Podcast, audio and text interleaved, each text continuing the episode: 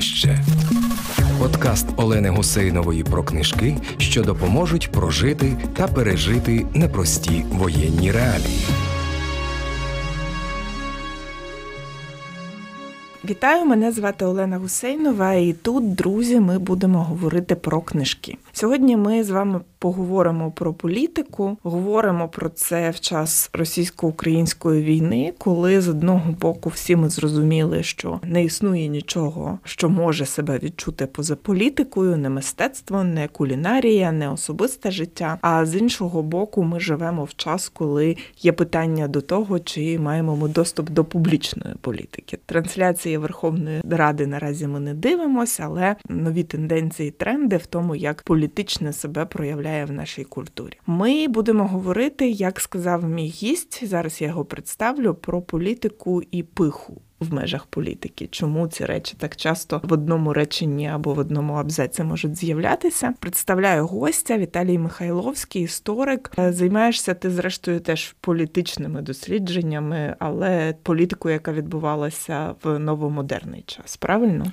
Вітаю, так, але політика, як показує практика досліджень, коли ми маємо доступ до якихось писемних текстів, де можемо побачити рефлексію тогочасно на політику, радше не змінюються, змінюються обставини. Люди в різні часи завжди однакові трійка книжок, яку ти пропонуєш, там буде і умовно український контекст або близький до українського так, контексту, і будуть українські автори, принаймні один. Але починаємо ми з свіжої книжки, яка називається Величі ницість. Історія про Черчилля, його родину та спротив під час лондонського бліцу. Її написав Ерік Ларсон. Переклад українською власне доступний, і мені здається, вона така дуже важлива для теперішнього читання, тому що цей момент резонансу, прям в музичному сенсі цього слова, коли ти якийсь дуже суголосний, дуже подібний досвід описаний, ти до нього отримуєш доступ. Це працює дуже терапевтично. Ти бачиш, що хтось це вже пережив, добре себе почуває. а Велика Британія добре себе почуває, допомагає нам,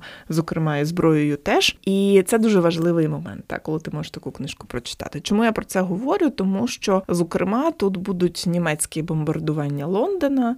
Тут будуть люди, які переживають повітряні тривоги, але при цьому намагаються радіти життю, ходити на вечірки. Тут е, будуть, зрештою, такі от вечірки, які відбуваються в одному місці, а в іншому місці падає бомба німецька і гинуть люди. І це все частина повсякденного життя. Але, вочевидь, не тільки це буде от ця от така легендарна і дуже важлива для нас теж фігура Черчилля, до якої багато апелюють, і Черчилля, який, як багато моїх колег говорять, в цей час робить те, що робить зараз Україна, один протистоїть великому злу. В цій книжці є один корисний розділ, який поєднує реалії 40-го і 41-го року з реаліями 2022-2023 років. Цей розділ називається Американці.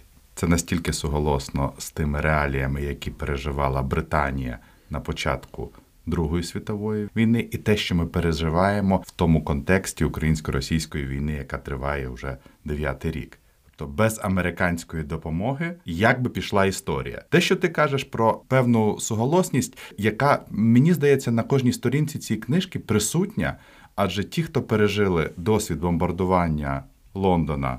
Починаючи з 40-го року, коли Люфтваффе поставило собі завдання знищити повністю Британію. Ми не переживаємо того досвіду, як британці у Другій світовій війні, коли дві тисячі літаків, величезна армада бомбардувальників, супровід винищувачів, коли це все відбувається масово хвилями. У нас такого досвіду немає. Але іншого паралельний наш досвід, як почув фразу одного з американських дипломатів про те, що той, хто в Києві пережив 10 жовтня 2022 року вже розуміє цінність життя і розуміє цінність всього, що його оточує.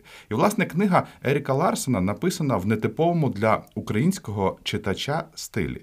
Адже чим можна здивувати у світі про Черчилля? Видається, після того, як його секретар, як сотні істориків описали кожне речення з його архіву, описали поденно, погодинно, неймовірна кількість матеріалу, але Ларсон дивує.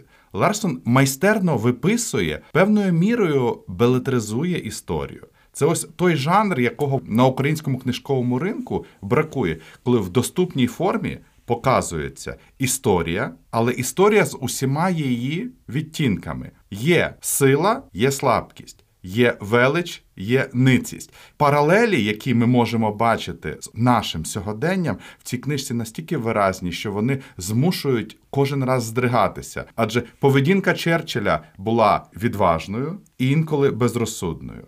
Поведінка Черчилля була сміливою і певною мірою відображала його уявлення про те, як має відбуватися його життя. Його не цікавили певні речі, які турбували звичайних людей. Так він відчував певні обмеження. Так він змушений був менше палити своїх улюблених. Кубинських сигар Ромео і Джульєта менше, начебто, споживати алкоголю, і це все було під тиском його дружини. Але неймовірна енергія і харизма Черчилля тримала Британію, його сміливість тримала Британію. З іншого боку, ось те, що я казав, розділ американці певною мірою нагадує ту ситуацію, в якій є Україна, коли Черчилль без перестанку просив: дайте нам зброю, допоможіть нам. І це в ситуації, коли ще існує Британська імперія, коли в голові у кожного британця ми найвеличніша нація у світі. Оце це місце. Я тримаю це питання, де з'явиться пиха. Я багато чого розумію про цю книжку, е, розумію, чим вона зараз нам корисна і цікава, чому нам подобається читати історичний нонфікшн, в якому все правда, але ти це читаєш як роман.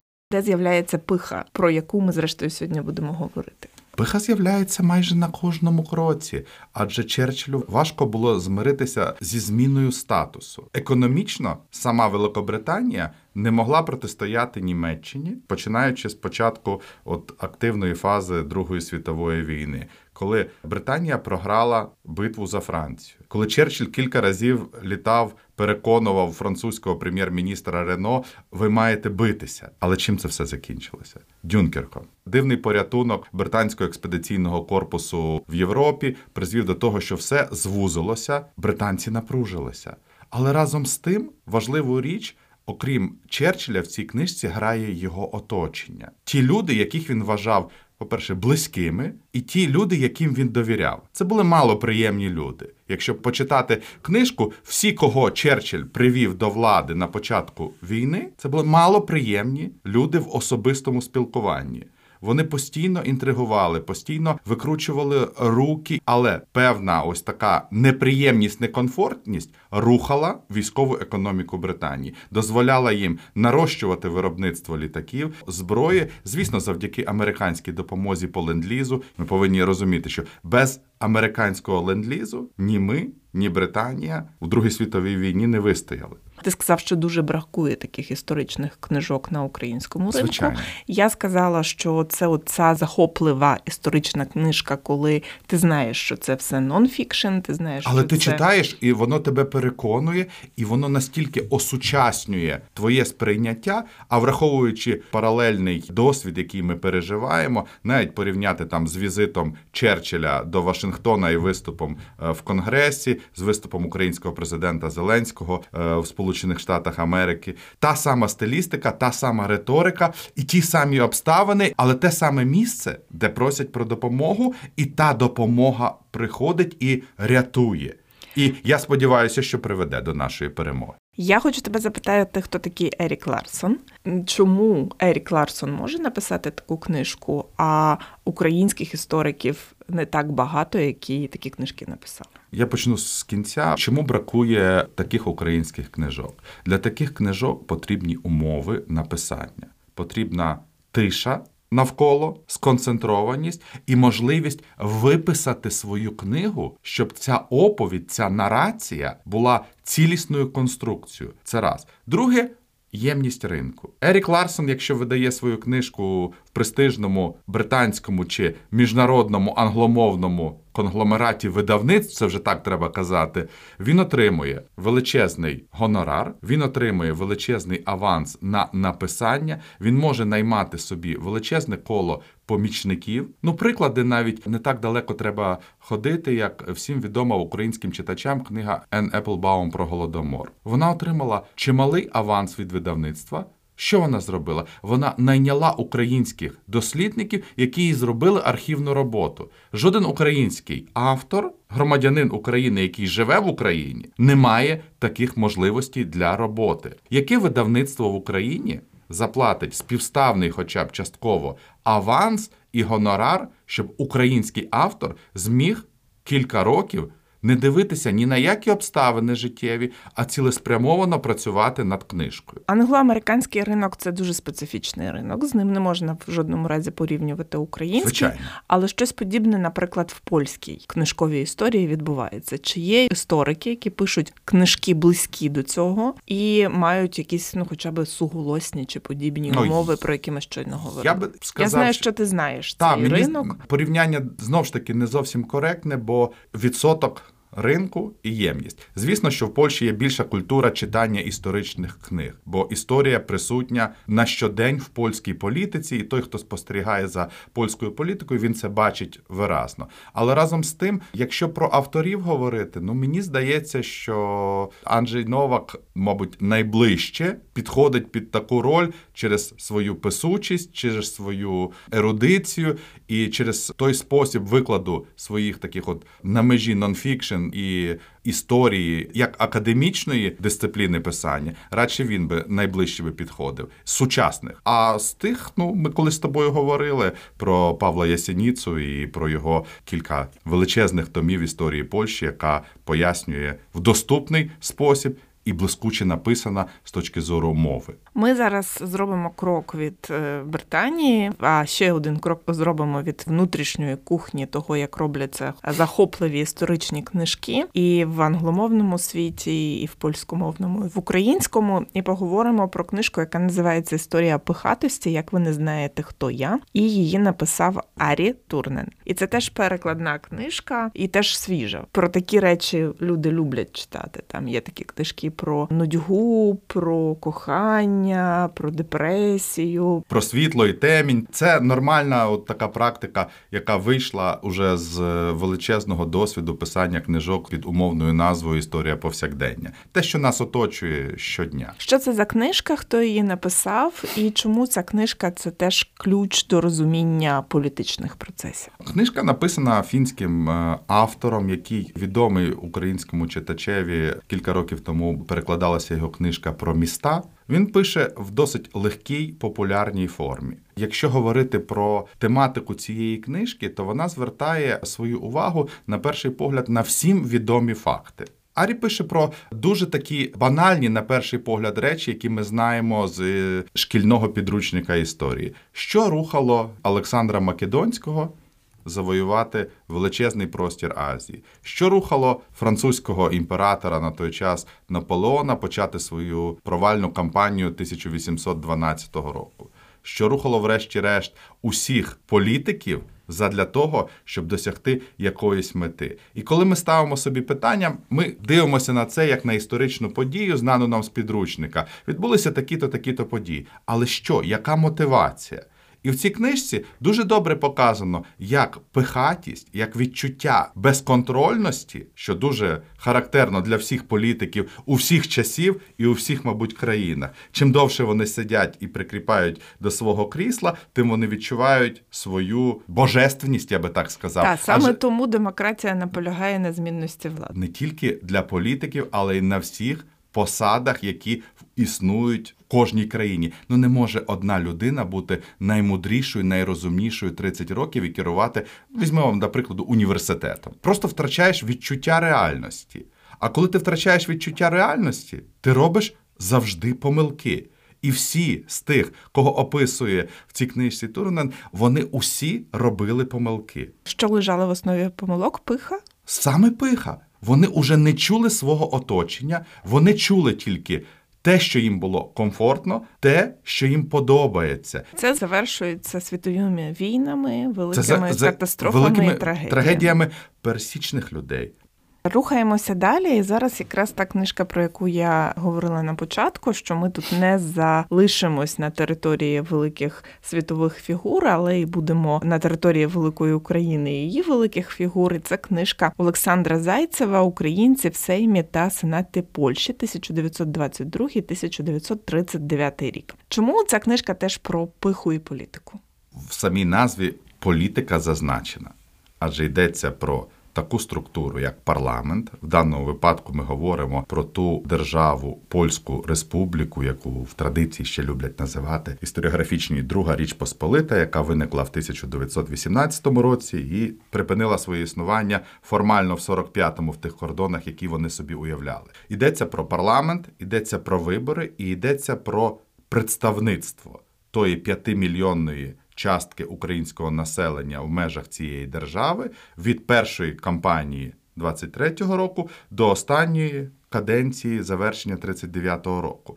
Чому тут пропихість? Мені здається, е, це та хвороба, яка в принципі ну присутня будь-якій політиці. Адже якщо би не було цієї пихатості, мені здається, політики би простіше домовлялися між собою в тих питаннях, де пересічному громадянинові видається, а про що взагалі можна сперечатися? Це інтерес усіх. Але тут йдеться про те, що українське середовище політичне яке існувало Перед Другою світовою, світовою війною в межах Польщі, воно було настільки поділене, що воно змогло лише один раз консолідуватися, і те частково на першу виборчу кампанію. А далі почалася внутрішньоукраїнська традиційна політика, орієнтація на різні сфери впливу, на еміграцію, на Німеччину, на радянський союз, наприклад, в лапках щасливого життя, а потім дикого розчарування цього щасливого життя, пов'язаного з голодомором в радянській Україні чи в Великій Україні, як це бачилося по той бік кордону по збручу. Олександр Зайцев якраз він вернувся до тематики, яка ще була на порядку денному його як історика на початку 90-х, адже це перероблена його кандидатська дисертація, яку він практично з нуля переписав і змушений був певними фрагментами переформатовувати, адже пройшло чимало часу. Але це дозволило відкрити той пласт легальної політичної боротьби і легальної політичної сфери, яка існувала для українців, як відбувалися домовленості про те, що ми підтримуємо єврейського кандидата, єврейські кандидати підтримують українського кандидата. Це дозволяє і українцю, і єврею потрапити до парламенту. От така от співпраця. З іншого боку, неможливість виступити консолідовано і сказати, чи є українські інтереси спільними, а не тільки там та Галицька частина, чи та Волинська частина, чи Холмська. Байдуже, це ось неможливість зробити. Всі говорили про соборну Україну від Сяну до Дону, але ніхто не хотів сісти за перемовини. Сміливість і важливість цієї книжки Олександра Зайцева, на мою думку, вона показує, що а ось вам легальна політична боротьба, легальна преса, легальні діячі, про яких ми теж повинні говорити. Але ж ми, коли говоримо про цей період нашої історії, ми лише говоримо про українську національну організацію та ОУН, яка заснована Коновальцем. Ми говоримо про ті терористичні методи, які вони використовували, і про ту ідеологію інтегрального націоналізму, де Донцов був божеством для усіх молодих українців, які вважали себе свідомими патріотами. Це теж важливо, але це не все, що є, бо 5 мільйонів людей не вступили в ОУН. З 5 мільйонів голосували за своїх представників для того, щоб вони цілком демократичний спосіб брали участь і намагалися змінити щось, не застосовуючи вибухівку, не застосовуючи терор. Ну, це теж дуже свіжа книжка. Це книжка 22-го року. Так. І я ризикну тебе запитати, чи книжка Олександра Зайцева читається як захоплений політичний детектив. Вона не є політичним детективом, адже важко з тексту, який має пояснити, що таке країна, в якій відбуваються вибори, яке виборче законодавство, які маніпуляції, які політичні дискусії, яка преса, які центри впливу і як об'єднуються і як розділяються, в теорії можна написати це як політичний. Трилер, який би читався захопливо, як і книжка Ларсена, але це в жодному разі не закид ні Олександру Зайцеву, ні будь-якому українському історику. Я повернуся до того, про що ми говорили на початку, коли обговорювала книжку Ларсена. Ми ніхто не маємо таких умов написання книжки. Питання про умови написання книжки вони лежать в двох площинах: в площині того, як буде розвиватися український книжковий ринок, і в площині того, як буде реформуватися українська е, наука. Академічна. Ну і освіта. І освіта, так. Ми повинні забувати, що наука має в першу чергу робитися не в межах закритого клубу Академія наук, а вона жива і має творитися в університетах, як це прийнято в більшості розвинених країн світу. Як ти думаєш, наш досвід, який відбувається тут і тепер, Вочевидь, ми живемо всередині історії. Ясно, що ми завжди живемо всередині. Так, історії. але зараз просто дотик історії до кожного з нас настільки сильний, якщо читати книжки про події Другої світової, Першої світової війни, те, що описано дуже добре із різних уже сторін, і ми маємо багато точок зору, то зараз дійсно ми от живемо. Та історія кожної миті до нас торкається. Чи ми читаємо новини, чи навіть ми чуємо щоночі звук повітряної тривоги. Це ось той дотик до історії, який є у кожного з нас. Для кожного з нас він несе свою травматичність, яку ми ще будемо переживати у Чи цьому житті. Думав ти про те, які виклики перед майбутніми істориками, які будуть про це писати, або такі, як і завжди. Е, Історія стає ну настільки уже залученою в е, життя кожного з нас, і ці події, які ми зараз проживаємо, радше дозволять майбутнім дослідникам побачити дуже багато того, що ми не бачили, наприклад, про Другу світову війну, про Першу світову війну. Ми маємо зараз. Настільки величезний обсяг джерел, ну вибачте, онлайн війна, кібервійна. Ми майбутнім історикам накидаємо стільки матеріалу, що я не знаю, який штучний інтелект зможе впоратися з сортуванням цього всього. Адже базові правила історичного дослідження це опрацювання джерел, селекція, критика і тоді написання тексту.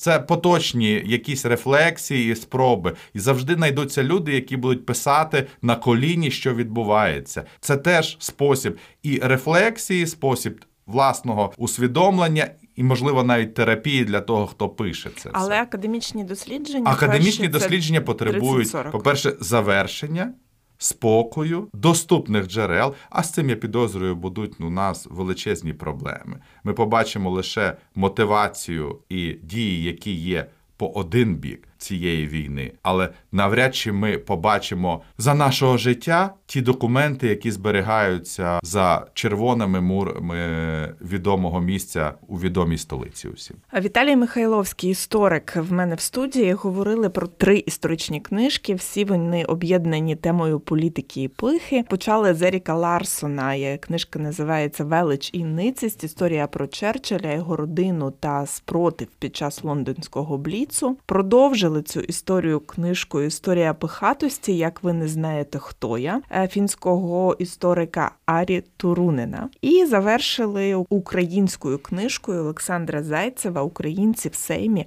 та Сенаті Польщі 1922-1939 рік. Мене звати Олена Гусейнова. Я традиційно раджу друзі вам читати книжки українською і не тільки українською, всіма мовами, до яких ви маєте доступ. На щастя, зараз освіта мовна доволі прогресивна: англійська, французька, німецька, польська. Читайте якомога більше і довіряйте Збройним силам України.